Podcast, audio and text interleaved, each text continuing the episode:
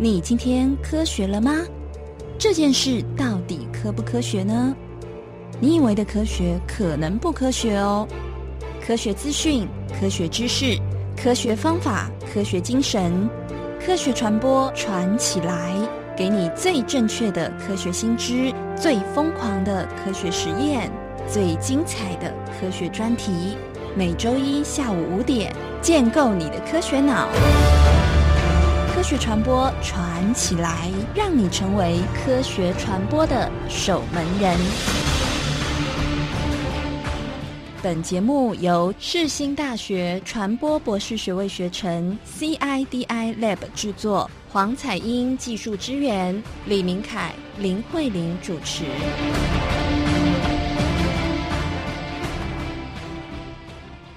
呃，各位听众，大家好，我是明凯，我是慧玲。你现在收听的是世新广播电台 AM 七二九，正在播出的节目是《科学传播传起来》。啊，延续前面几周的鬼故事研究呢，我们的科学传播传起来节目呢，帮大家整理了很多不同的切入的观点，哈，去谈所谓的鬼故事跟社会生活当中的这些关系呢。我们尝试从理性分析的角度去思考这些呃恐怖的这种呃鬼魅的文化，哈，在社会生活当中的鬼魅文化啊，这些恐怖的经验在人类生活呃的这个世界当中的意义啊。没错，而且我们今天还要请到这个谈鬼专家，呃，世新大学博士班的呃黄彩英老师来跟我们谈谈鬼片。那上次老师呃长杰老师也有跟我们谈到鬼故事的这个研究历程，以及台湾跟日本的这个都市传说，他们背后都有非常复杂的这个文化脉络跟叙事的过程，让我们知道原来这个鬼故事背后的这个潜藏在底下的这个。呃，文化底蕴是这么的丰富。哎，我们今天同样也邀请到两位讲鬼大师黄彩英老师 跟李长杰老师。不要这样讲鬼大师，这样感觉把我们定型。我们其实不不一定要讲鬼。这样这样听起来会害怕有有有好朋友跟着回家。我每次在学校上课的时候，然后我就讲鬼故事嘛，然后讲一讲之后，然后学生就会在在下面说：“老师，你不要晚上这时候讲，这样讲话大家就会跟着你。”没错，有一次我在呃。夜间部的课程里面，我放鬼片，然后我就突然间不经意的就说了一句话，我也不知道我哪来的勇气，就说：“我说现在跟着你们一起看这部鬼电影的 还有很多兄弟姐妹。”还然后我那一天就觉得，哎呀，回去好忙哦，因为我要去剪接室剪接到一两点，就整个在剪接室的气氛都很奇怪，因为你热烈欢迎了他们，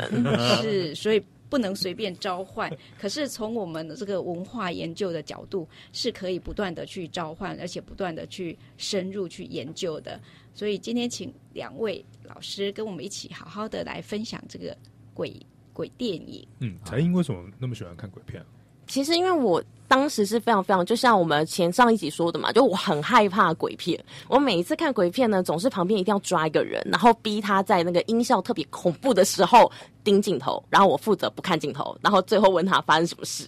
但就觉得，可是啊，像那个阿德勒不就说了吗？情绪是自己创建出来的一种反应，他为的是可以帮助你呃，可能避祸啦，或者是追求更加更加幸福的一个行为。所以我就觉得，那恐惧应当也是如此。因此，我想要来研究一下自己到底怕什么。好，我们待会就请彩英老师从他的这个角度呢，啊，来跟我们谈谈传播媒体跟这个人类的恐惧心理状态的这种呃看鬼看恐怖片的这个这种分析哈。那今天节目呢，我们大家马上进行的是知识大咖来开讲，知识大咖来开讲。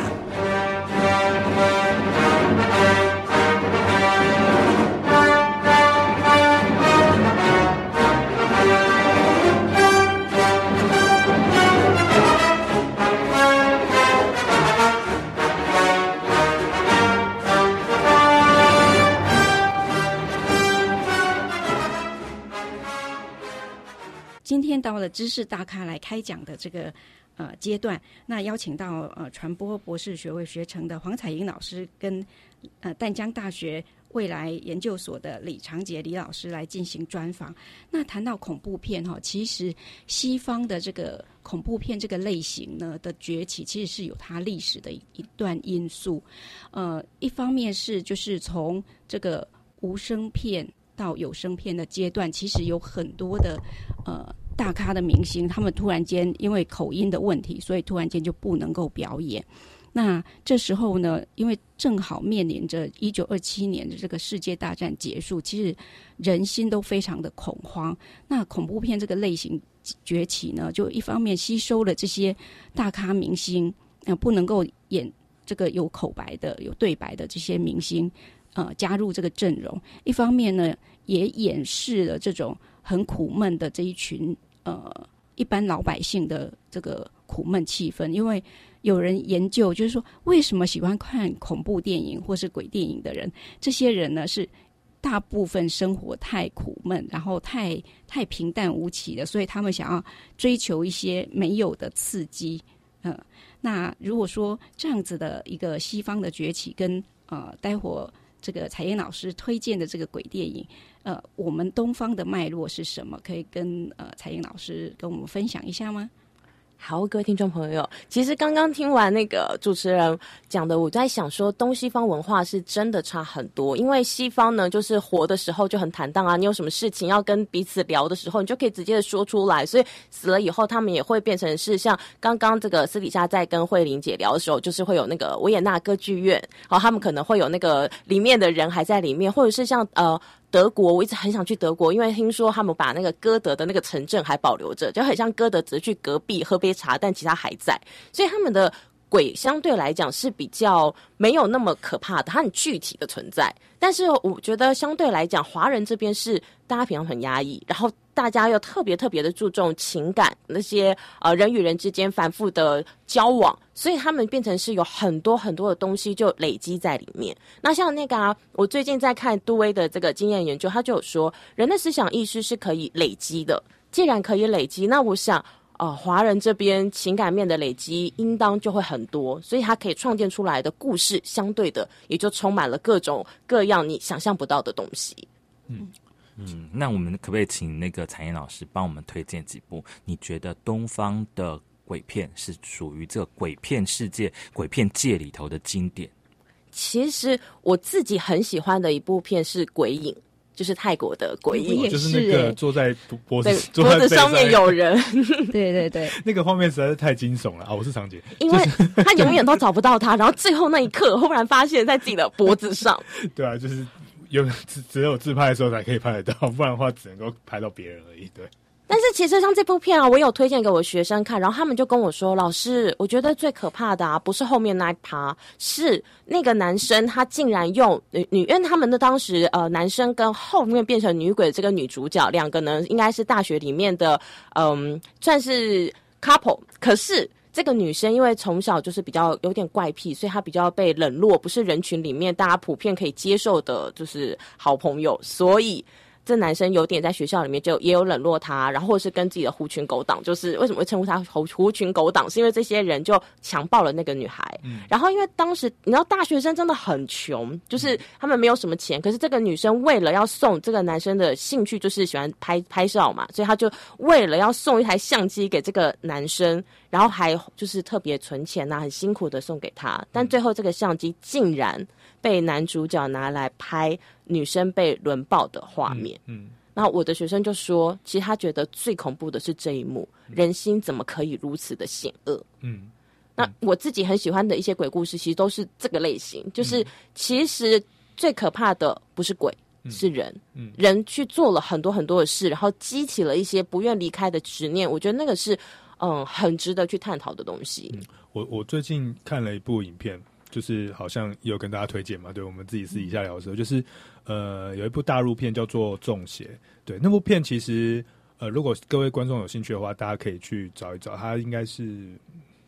今去年前前几年的片子这样子。它是一个很低成本的影片，它好像花只有花七万块的人民币还是五万块人民币，然后透过一个很像伪纪录片的方式去拍摄，就是一个很乡下。呃，中国很乡下的那种民间的迷信，然后再帮人家驱鬼，就没想到真的有鬼这样，这种这种很很很伪很很像那个《鬼影实录》的感觉。如果大家知道的话，那我觉得他这部片他其实呃透透过第一人称视角，然后那种代入感很强，然后再加上我们台湾人对于中国的乡下其实并没有非常的认识，所以我们看到那个中国乡下的那种蒙昧啊，或者是很封建啊、迷信的情境，其实是会引起勾引起某一些恐怖的感受，所以其实 很很特别。因为我觉得每个地每个地方的恐怖片都会有不同地区会有不同地区的特色，或者是它背后的意涵，对不对？其实是的，因为像我们在恐怖片里面，它有固定用的几大元素，比如说，嗯、各位听众朋友，如果你现在方便的话，你可以借我一点点时间跟一点点的想象力哦，那就请大家尽量把周围的灯微微的调暗。好，然后接下来呢，要做这件事情非常的简单，请大家把眼睛闭起来，享受一下这一刻的黑暗与宁静。但如果你在开车，先把车停到旁边。哦，，对，不然就是别人的恐怖事、恐怖故事了。那大家在这个黑暗当中，当你看不到东西，眼睛闭着的时候，你的感受是什么呢？有没有觉得四周突然之间安静下来了？有没有觉得开始你在面对自己？砰！鬼故事就喜欢在这个时候 给你一个时间点，让你有一些冲击。那这就是我想要说的，鬼故事其实它很善用人类的想象力。是因为人最害怕的就是面对自己。对，那为什么他们很喜欢用黑暗？因为在黑暗当中，你只能面对自己，所以就会有人说，当你的想象力越丰富的时候，你是越怕黑的。那要避免这件事情，我后来有练习，因为我以前就是非常的怕黑，就是你要转向你的思考，可能像刚刚。呃，我们这个就是呃，明凯啊，就有告诉我们说，诶，可能开车的时候，这就是一个忽然在转换情境，就是你要让自己不断不断转换情境，这样看黑的时候，其实你就会避免那个恐惧。那这是其一，还有另外一个就是我们上一集节目其实有讨论过的，就是垃圾。很多人很讨厌看到垃圾场，可是我不知道大家有没有观察过，你们在看鬼片的时候，不管是日本啦、泰国啦、台湾的鬼片，有很多它都发生在垃圾场。嗯，因为人类很害怕失去掌控。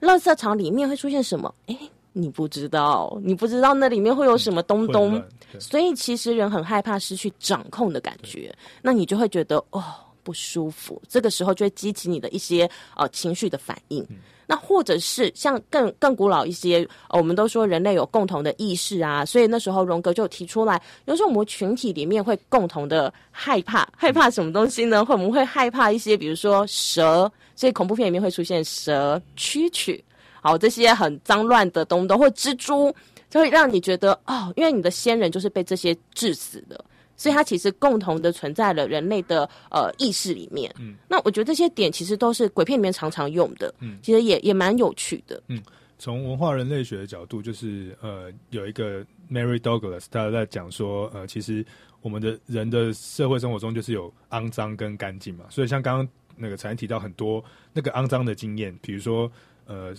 动物啊、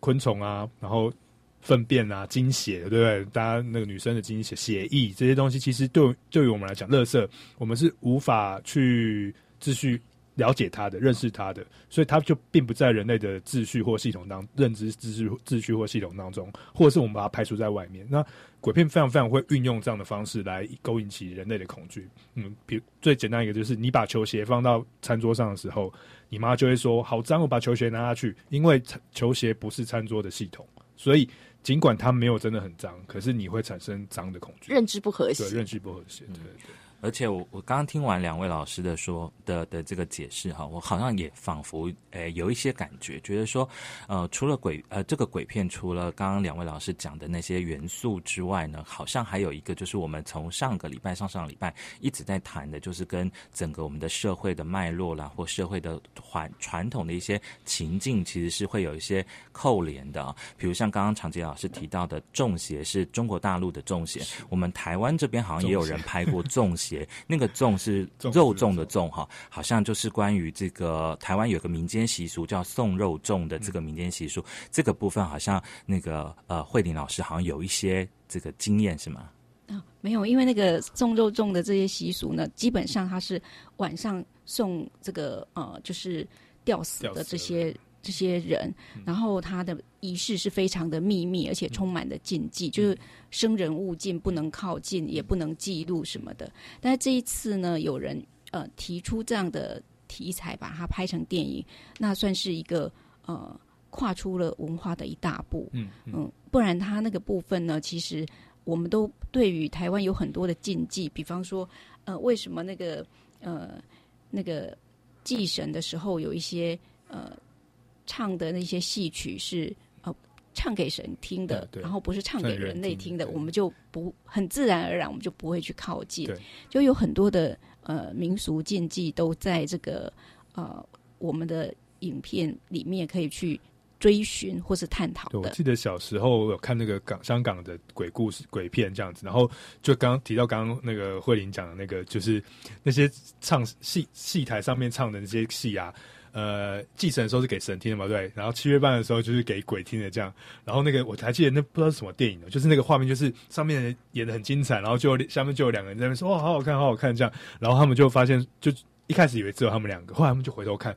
哇，后面好多人一起在看那部哇，好热闹的夜晚。对所以它就是像像慧玲讲那种禁忌这样子。那在不同的地区，的确就是会有不一样反映出来不同的文化面向的禁忌，也会反映在鬼片中这样嗯。，像刚刚常吉老师谈到那个香港的鬼电影啊，其实在，在我们这个呃所谓亚洲电影里面，其实香港的鬼电影算是比较早一早期一点的鬼电影。那那个时候有一一大边啊、呃有一大堆的系列是谈所谓的僵尸僵尸啊，那个僵尸的系列其实它也是取材自于一些民间的一些传说了哈，湘西赶尸等等的这些东西。对，那后来其实香港的鬼电影就开始没有那么好看了对，对。然后发现就是说转换到了比如说像是泰国的鬼电影，那是最恐怖的一个地方。对对，泰国的鬼片其实呃，我觉得它的就是第一，我觉得它比较血腥，对不对？对，其实它呈现的东西，因为它还有下蛊，所以哦它就会呈现出，比如说你皮肤被勾啊这种东西，就会慢慢的出现在对然后它的荧幕上。宗教性也很强烈，也很强调的是因果报应这件事情。对，就跟就跟韩国或日本好像就不太一样，对不对？对，因为他们其实每一个成年男子都一定要当过和尚，哦就是是一个规定，他们一定要经过这这个洗礼，嗯所以变成他们相对的，如果你其实你相信佛，就会有另外一个世界出现，因为很多东西其实是相对的。对，所以他的那个因果报应的的情节，在那个日呃泰国鬼片里面就会非常非常的强烈这样子。而且泰国鬼片还有另外一种脉络，就是它好像会有那种很好笑的，就是对 对，就他们就是其实这个是呃弗洛伊德里面他们的心理学里面，哦我们今天讲好多心理学，呃弗洛伊德心理学里面有讲一件很有趣的事情，就是幽默跟笑跟恐惧这两个情绪有点关扣连，就是当你恐惧的时候，其实里面会有一些幽默或发笑，令人发想要笑的情的情愫在里面。这两种情绪里面有一个、呃隐秘的关联，所以我们有时候在看一些恐怖片的时候，它其实某些桥段。它会故意放进一些幽默的桥段，这样那就是让你放松一下，蛮有趣的这样子。因为其实他们有说，那个恐惧啊，通常是为了警醒人类，就是嗯呃当下的话就是行为的暂停，你就会保护自己嘛。那如果是更长远，就会跟文化啊这些东西有有牵连，所以当你暂停的时候，那要有适度的释放，嗯这样下一波的那个 刺激才会进得来，不然的话你就已经会攻起来，就无法接受更恐怖。嗯，没有没有最恐怖，只有更更恐怖哈。对对，恐怖片跟鬼片其实基本上感觉上它好像是扣连了人类的心理哈，或者是一些经验比较多的这个部分，所以感觉上这样子的一个呃这种这种电影的制作的成本是不是比较偏偏比较低廉、比较比较便宜一点的做法？嗯，是，嗯，一般来讲，那个我我自己的调查啦，就是恐怖片目前为止应该还算是人们观众选择最大量观看的影片类型电影，对，因为大家呃很容易去去就是觉得惊吓，所以大家会享受这这个片刻这样，所以因此这样非常多导演他们其实尤尤其是新新的导演，他们其实很喜欢去选择用恐怖片的题材，第一来测试自己的剪拍摄能力，然后第二就是呃吸引观众，常常会突然一举成名这样子。有几个新导演其实他们都是透过拍那种嗯是谁搞的鬼那种凶杀片啊，或者是那真正的幽灵的恐怖片啊，然后来来成名的这样。其实鬼故事，我觉得它很吸引人的地方是，嗯，就是最粗浅的，呃，六十分的鬼故事，就是它会吓到你，就是让你吓到，当当场出了戏院，你可能就忘了。那再高层次一点是，它会让你发毛，你会开始跟你生活连接在一起。回去的时候，你会觉得你洗头的时候好像有人帮你多了一只手，最最怕洗头，或者 照镜子的时候有人出现在你后面之类的，就是跟你的生活可以扣连在一起。那再更恐怖一点的就是，它会让你开始思考自己现在的存在感。我觉得那是最可怕的恐怖片。而且最近这个东方的，呃，就这几年来讲哈，东方的恐怖片跟鬼片，其实一直蛮受到西方世界的青睐，因为它可能是带有一个比较特殊的这个不同的文化的这个层面哈，所以说西方的这个呃电影的这个市场里头，其实也常常买了一些东方的恐怖片的版权，然后变成是拍成是呃西方版的恐怖故事，嗯，其实有时候看起来觉得蛮怪异的，因为那个发生的场景突然从东京变成是到这个什么纽纽约，那感觉上就怪怪的哈，好像不太对。包括鬼影。鬼影它也拍成呃美，就美国版的鬼照片，但是那个整个恐怖的氛围，即使脚本一样，但是恐怖的氛围就大大为降低了，因为它缺少了那个东方文化的那种呃，比方说呃轮回，对，然后一个宗教呃善有善报，恶有恶报，不是不到时候未到那种宗教性的教诲的色彩在里面，所以它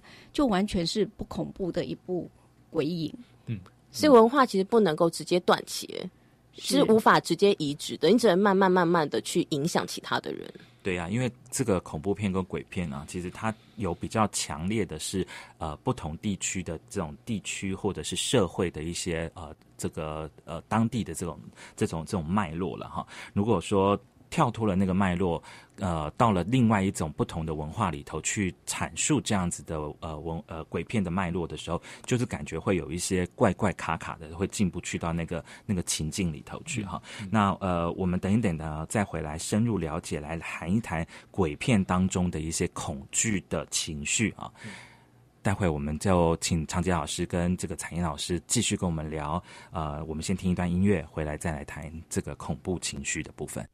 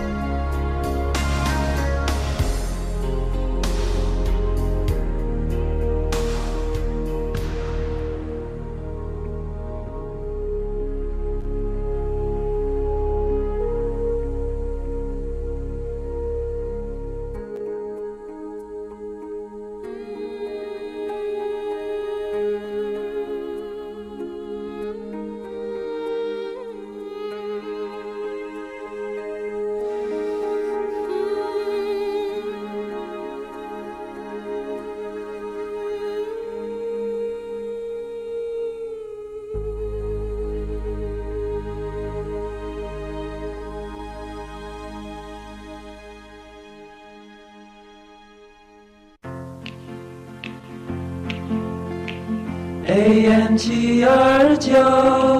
欢乐到永久，属于你，属于我，是新广播电台。呃，我是明凯，我是慧玲，欢迎回来世新广播电台 AM 七二九。你现在收听的是每周一下午五点钟播出的《科学传播传起来》的节目哦。刚刚听到彩英老师还有常杰老师跟我们谈的恐怖片跟鬼片在电影上的类型，那也分享了不同地区的这个鬼片的特特色哦。那可不可以请彩英老师继续跟我们分享这些恐怖电影中反映出来的恐惧感到底是什么？然后呃，电影呃电影的导演呢又如何掌握这些恐怖感来操纵我们这个恐怖的情绪？对呀、彩英老师，你最害怕的恐怖情节是什么？其实我个人最害怕的恐怖情节都跟执念有关，因为我觉得人的执念其实是很强大，足以吞噬一切的。那在鬼片里面呢，其实导演他除了刚刚前面提到的，就是比如说用黑暗啦，然后用脏乱啦这些当做呃背景的铺陈之外，通常一部好的鬼片都是导演有话要说，他一定有一个中心主旨想要呈现出来，告诉大家发生什么事，或是他想要传达什么事情，然后借由这个、呃、我们所说的临界世界的朋友，因为他本身就是一个意念的代表嘛。像之前台湾有部电影叫做《失忆》。尸体的尸，回忆的忆，他讲的其实呃，就是一个女生，她就是因为女生，我们如果就是没有结婚，然后就呃死亡，这样我们是没有办法轮进入轮回的，所以我们必须要办冥婚，冥婚。然后嫁给一个男孩，然后我们才有办法就是呃重新的投胎做人。对，但是在这样的过程当中，就是呃群体社会文化所创的一个共业，对，就是为什么？为什么女女生不可以？对，嗯女生为什么她一定要就是呃嫁给一个男孩儿？如果她喜欢的是女生呢，或者是就是她不想结婚呢？是就是她其实有很多其他可能性的选择，但我们却漠视了她。那失忆其实就在拍这个东西，嗯就是那个女的没有结婚，导致于。明明这个男孩子他就是生活在这个日常生活当中很快乐的男生，然后要跟他的未婚妻结婚，但是他的未婚妻就活生生的被他呃因为着魔所以掐死了。嗯，那在这样的过程当中，其实我会觉得那个他的现任女朋友非常的可怜，因为你就会看到他蜷缩在浴室里面。然后非常非常苦楚的，就是那也是一样，头发都乱飘，没有办法好好梳。然后他会去隔壁看到隔壁邻居家小女孩有那个通灵的能力，所以他只能以很可怜的方式，比如说半夜的时候啦，闯进这个小女孩的衣橱，或者是半夜的时候啦，从那个床底里面钻出来，就是他会做类似这些，让小女孩觉得我我的妈，你可不要再吓我了。可事实上，他只是传达的讯息就是，请你救救我的男朋友。那我看到这个情景，我就会觉得，哦，也太可怜了。为什么是谁把这些女生逼成这样？是呃整体的社会文化所逼的。这种这种点就会让我串起恐怖的情感。嗯我我自己，我我我最近的害怕的情节是医院，对，呃，因为因为我我我爷爷现在有那个失失智症这样子，所以我我我还蛮常去，因为因为他已经到一个状态嘛，所以他就是会被放在那个医院里面啊，有气切这样子，所以他就必须要靠仪器为生。那我在那个那个医院护护养中心，呃，很不知道大家有没有那个经历看过，就是全部的人都在一排嘛，对不对？大家就是就是靠那个呼吸器在过活，然后那个画面让我感受到很强烈的分别感、分离感，我可能有分离焦虑吧，然后还有那个面对死亡的阴影这样子。那个医院的这个情境其实很常出现在各各个不同，包其实包含西方也是啊，就是东方、西方医院基本几乎上是基本上是基本场所，它就是一定是一个一一一个鬼会出现的地方。那人们其实也害怕去医院嘛，因为第一医院就是那个会有感染，对不对？我们会对医院有恐惧的想象，比如说会有会有细菌，然后它会有会传染病。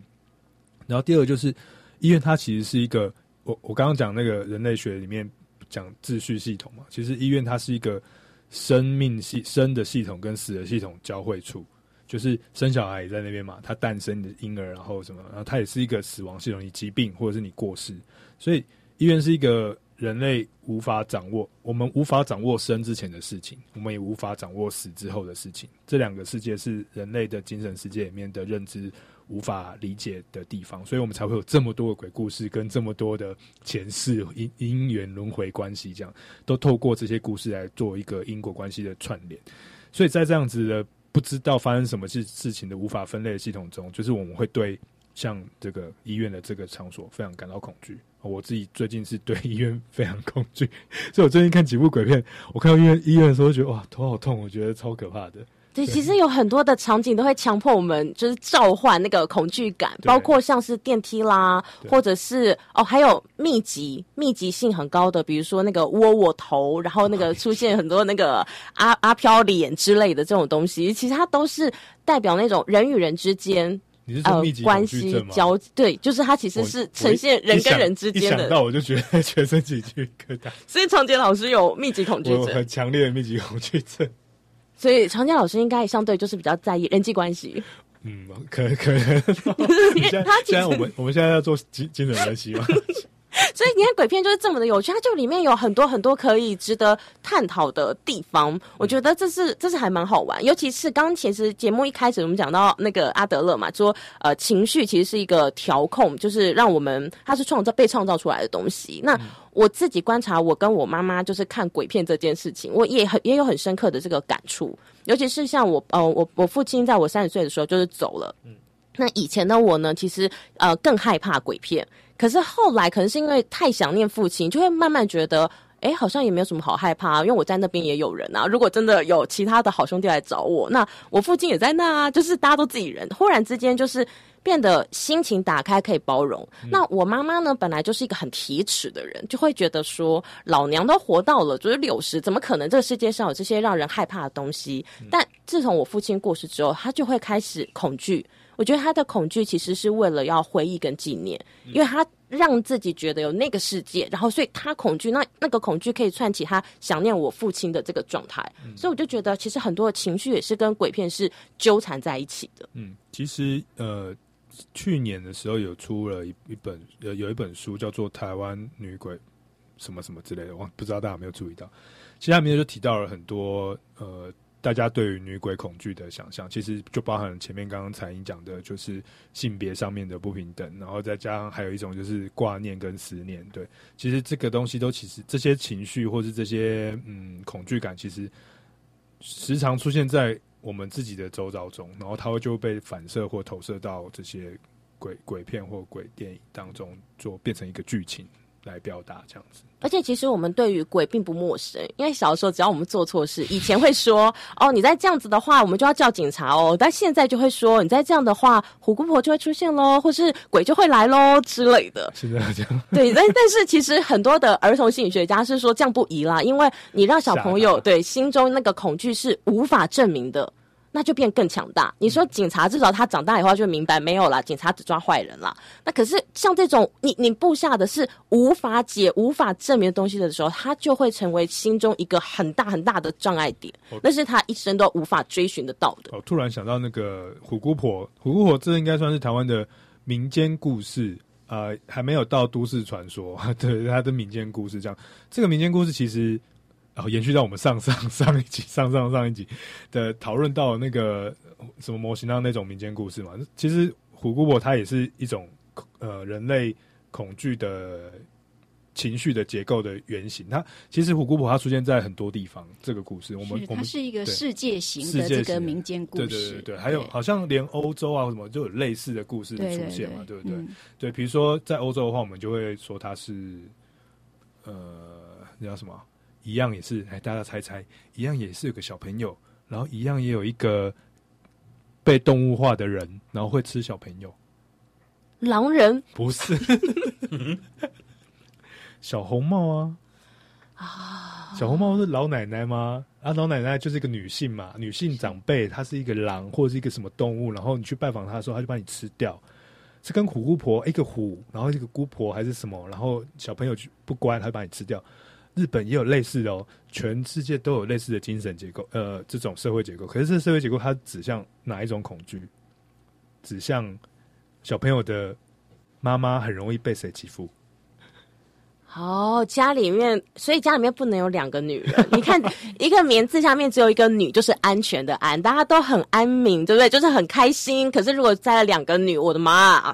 婆婆媳关系不和啦，或者是姑姑，呃，姑姑常常在故事里面扮演的就是一个不好的角色嘛，对不对？就是会嫌弃自己的妈妈、媳妇的角色，然后姑姑会跟婆婆联手，然后来欺负妈妈嘛。小朋友看到这个场景，他就记忆住了，他就变成一种恐惧感。他在这个这个故事其实反映的是亲属关系之间的压力、人际压力或恐惧，所以还蛮有趣的哦。我们可以从很多各种不同的角度去看恐惧感的发生这件事情。真的，而且其实很多的鬼片啊，它越拍越好，其实会让你有一种，嗯，到底人真正害怕的是什么呢？像我也很喜欢一部片叫《七力人妻》。就是他其实就是那个泰国娜娜的故事。那这个老公呢，去上战场打仗，他没有死，他回到家乡，终于见到自己朝思暮想的老婆。可是他的兄弟们却被吓破了魂，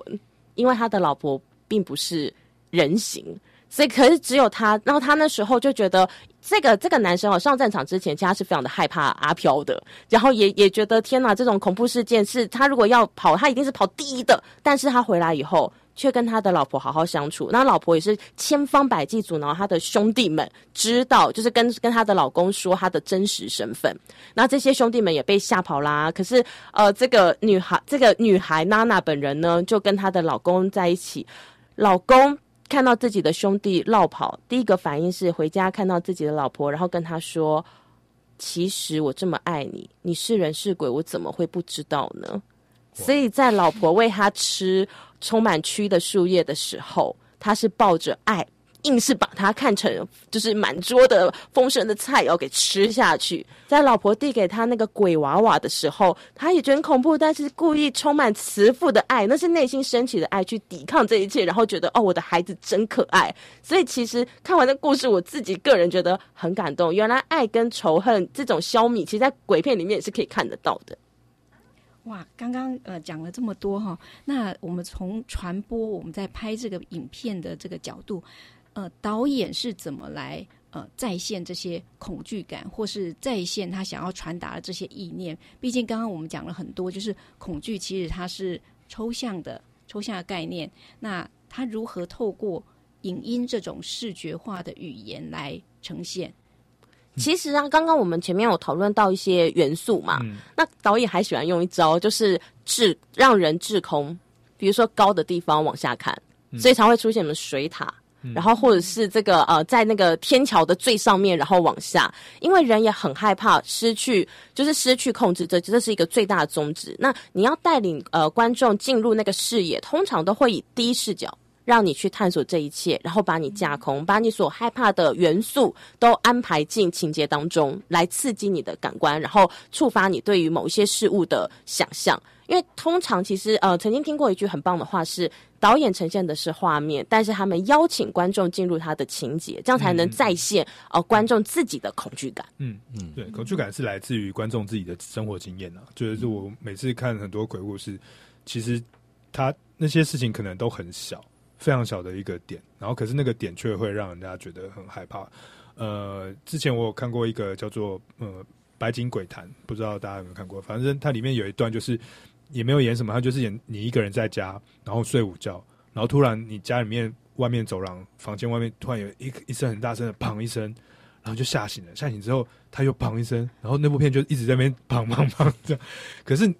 你整部片他都没有去看哦，他不知道发生什么事。可是你超害怕的，因为你一个人在家，一个人在房间，外面有很大的声音，可是你不知道那是什么。这个经验其实是我们偶尔会在家里面发现的，因为有时候在家里面自己一个人的时候，你就不敢出去嘛，因为你怕你你你觉得家屋是你最安全的地方，可是有人有不明的东西闯进来，他你未知，所以我们面临到那个未知闯入家屋的那个东西，那个东西就是我们平常。偶尔会发生的经验，然后它被表达在鬼鬼片中，这样子。嗯，像这种恐惧感的的那种氛围的这个这的这种形塑哈，其实其实都是有一半是来自于这个导演的功力，另外一半是来自于观者自己的心里头的的的那种投射啦，或者是找到相映衬的这个部分啊。不过我比较想要聊一个东西，就是关于附身。嗯，我总觉得那个附身的这个情节哈，好像比较需要导演自己去做他的对于附身的那种想象。尤其是我们看西方的这种鬼片里头，关于附身的时候，一定就是会呃变得什么眼睛会有变化啦，然后会口吐白沫啦，或者是讲话的声音就会变得非常的恐怖啦，然后甚至于他还会这个呃翻过来用这个背部，然后两只四四肢这这个用用个逆向的方式在行走等等的啊。我不晓得两位老师对于这种所谓的附身的这种情节。呃，又怎么去评判这个导演去怎么去塑造这样子的一种附身恐惧？为什么突然主持人提了一个非常巨大的问题？这样说，嗯因为附身这这这一个这个桥段啊，其实呃，从从从我的我我自己的那个分析或学理上来看，其实呃，附身这个事情，它被虽然它被应用在那个恐怖片里面，可是其实这件事情可以往前追溯，就是呃着魔这件事情跟精神分析或心理学之间的关系，这样子，就是在在心理学跟精神分析还没有进到呃人类的精神世界里面来之前，其实大部分的宗教他们就会用着魔或者是呃附身、中邪这这这件这几种呃解释来去描绘这些精神上有出现差异人格的人们，但后来的精神精神分析跟心理学进入之后，他们逐渐去解释这件事情。不过开始就会出现大量的驱魔或者是附身电影去辩证说到底是精神病还是被附身身，，对，它就变成是现在驱魔电影里面最重要最重要的主题，就是人是什么。其实它其实反映出来的是人是什么这件事情，就是你究竟是用科学的角度来解释人是什么，还是你要用宗教解解释人是什么？而最后观众你相信你相信哪一种解释的方式？对而且通常像看到这种大法师啊，身体什么，就是呃，已经呈现一个你根本人类在正常情况底下无法做到的状态哦，对，你你会觉得你自己整个人是被抽、抽开，对对身体整个感官是抽开的对，。刚刚主持人提到，我回到刚刚那个问题，你现在讲，我现在讲到，呃，日本有一个东西叫做暗黑五踏，就是呃，他那个舞踏的内容就是他会把人，呃呃，你的人是全身涂成白色，然后你会用很奇怪的速度跟很奇怪扭曲的状态去呃去舞动。这个这个舞踏的形形象诞生在呃呃呃被常常被拿来运用在日本的恐怖片，像那个加野子在行走的时候，他那个白色的身体跟扭曲的动作就是这个。那那个暗黑舞踏，它其实要表达出来的意意意念概念是，让观众在看这个舞蹈的时候，他会心生恐惧跟奇异感，剥离你刚刚讲，抽离你真实的情境。啊，为什么他会他会为什么他要呃为什么他会引发这样的情境？是因为我们每个人对人体其实有一个完整性的观念，就是我们觉得人就是这样，他动作是这样，他是平衡，他是协调，他是完整。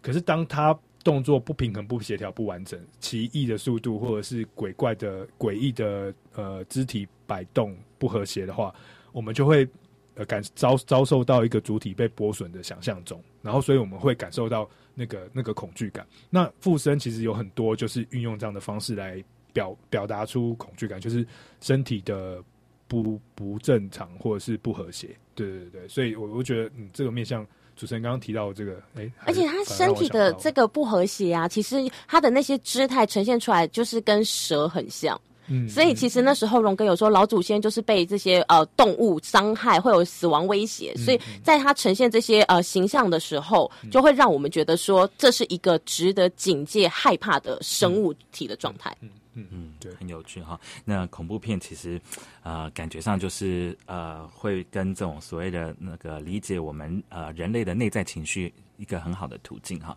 那我们听一段音乐，我们觉得刚刚 越聊越恐怖了，放松一下，待会再回来。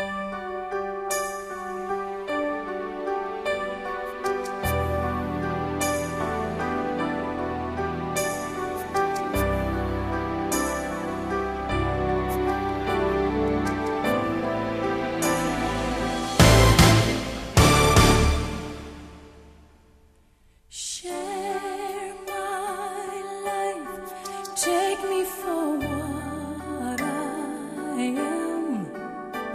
Cause I'll never change all my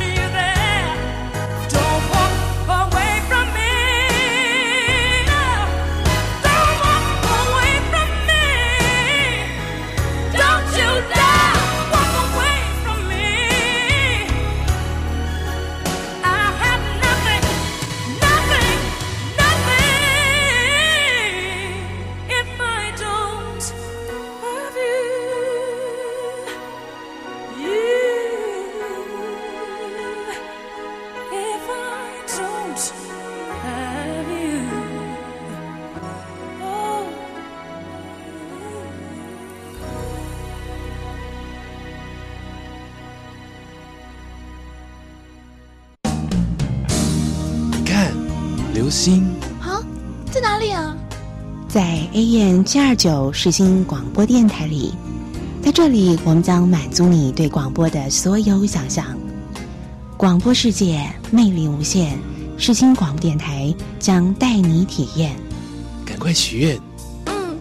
要永远收听 AM 七二九世新广播电台哦。您现在收听的是呃科学传播传起来，我是明凯。我是慧玲。呃，这个节目在每个礼拜一的下午五点钟在实行广播电台 M 七二九播出，另外也透过网络呢，在全球各地都可以同步收听哦。欢迎大家下载我们的 APP，透过行动装置走到哪里都可以立即收听节目。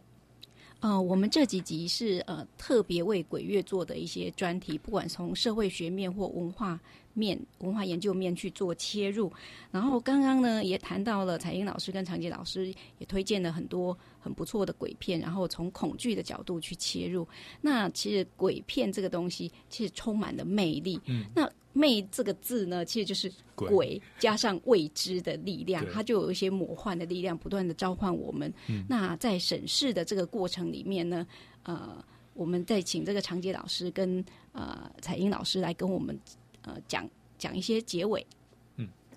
其实啊，呃，鬼片深深的吸引我，就是真的是因为看鬼片，你会更加的了解自己，你知道自己为什么害怕，为什么感动，为什么有很多很多的情感，还有为什么放不下。所以有的时候看完鬼片，对我而言，我会觉得那是一种解脱，因为你借由一个呃观影的历程，其实你更加的释放了自己。嗯呃，我我昨天才看一部影片，叫做日本的鬼片，叫做《来了》这样子哦。如果大家有兴趣的话，它是松隆子啊，然后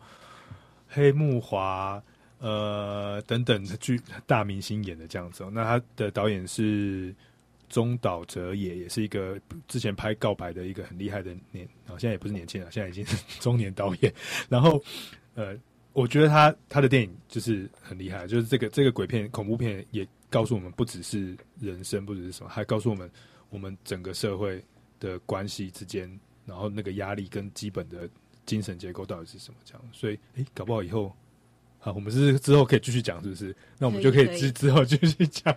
可以一直讲这个故事，把整个鬼月都讲完好了啦。对，吧跟听众朋友好好的来分享一下。对啊，那个鬼片呢，呃，其实我们这这几集不断的是让大家呃听众朋友可以有一个观看鬼片的另外一种视角哈，就是从社会学的角度，呃，比较从所谓的社会啦，或者是从一些文化面啊、地区文化的这个角度来来看看待这个鬼片啊。那呃，我知道长姐其实还在学校里头有开一个课程啊、呃，里面是谈到所谓的恐怖电玩。嗯，那这个部分的话，其实我觉得我们日后也可以在这个呃节目当中，我们在谈一些所谓的电玩、恐怖电玩的一些嗯恐怖电玩的文本的这个部分。对啊。我们要不要先透露一下，我们可以谈些什么样的主题？呃，最近好像好，那请先邀请一下大家去玩一下《恶灵古堡》重置版二这样子。这个僵尸主题应该是恐怖电玩里面，呃，或者是最近的电影或电视的文本里面是呃，入门款对入门款，就一定会接触到的这样子。哦，还有大家可以去看一下。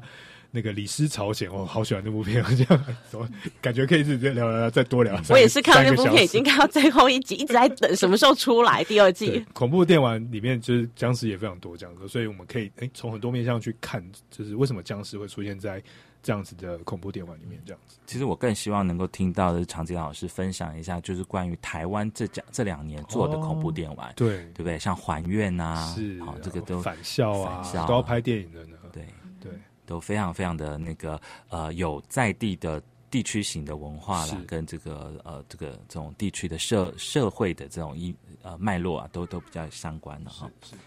好，那我们彩英老师有没有今天要帮我们再做一个这种呃，就是教大家怎么看这个恐怖鬼片的这种这种其他的方法？其实啊，如果大家很害怕呃看鬼片这件事情，我真的会建议大家可以先从类别开始，就是你总会有自己呃关心的议题，像有几部鬼片都很感人呢、就是它其实是在描述，像我刚刚讲的那个啊《七力呃七力人妻》，它其实是一个很感人又好笑的一个爱情鬼片。然后呃我的女友看见鬼，这个也是，就是他也是一个男朋友很害怕鬼，但他的女朋友总是看到鬼，那他怎么样去陪伴他？我觉得可以从这些比较趣味性高的鬼片开始看起，然后呃慢慢慢慢你就会知道，其实鬼片它不只是很无聊的吓你而已，它里面有包含一些其他精神层面的东西或者文化层面的东西，是可以让你好好的来呃游玩一番的。好哦，那今年那个呃七月份呢，就刚好是这个台湾的盛暑的这个暑假的期间啊、天气这么热，看看鬼片也可以消消暑。好，我们就今天节目就到这边结束了。我们这个下个礼拜呢，来再请常杰老师来跟我们谈谈一些恐怖电玩的文本，然后也谈也请那个彩英老师再回来跟我们聊一聊一些恐怖电影呢。我们到这边结束，哎拜拜拜拜，谢谢大家。should stay, I would only be in your way. So I'll go, but I know I'll think of you every step of the way.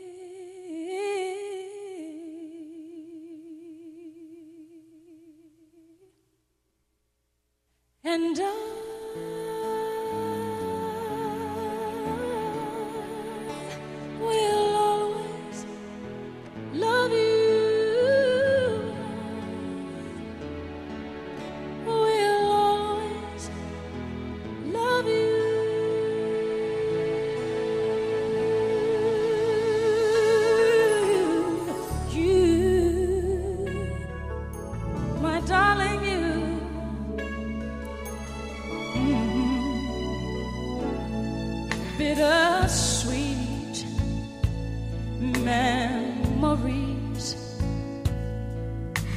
is all I'm taking with me. So goodbye. Please don't cry. We both know I'm not what you you need.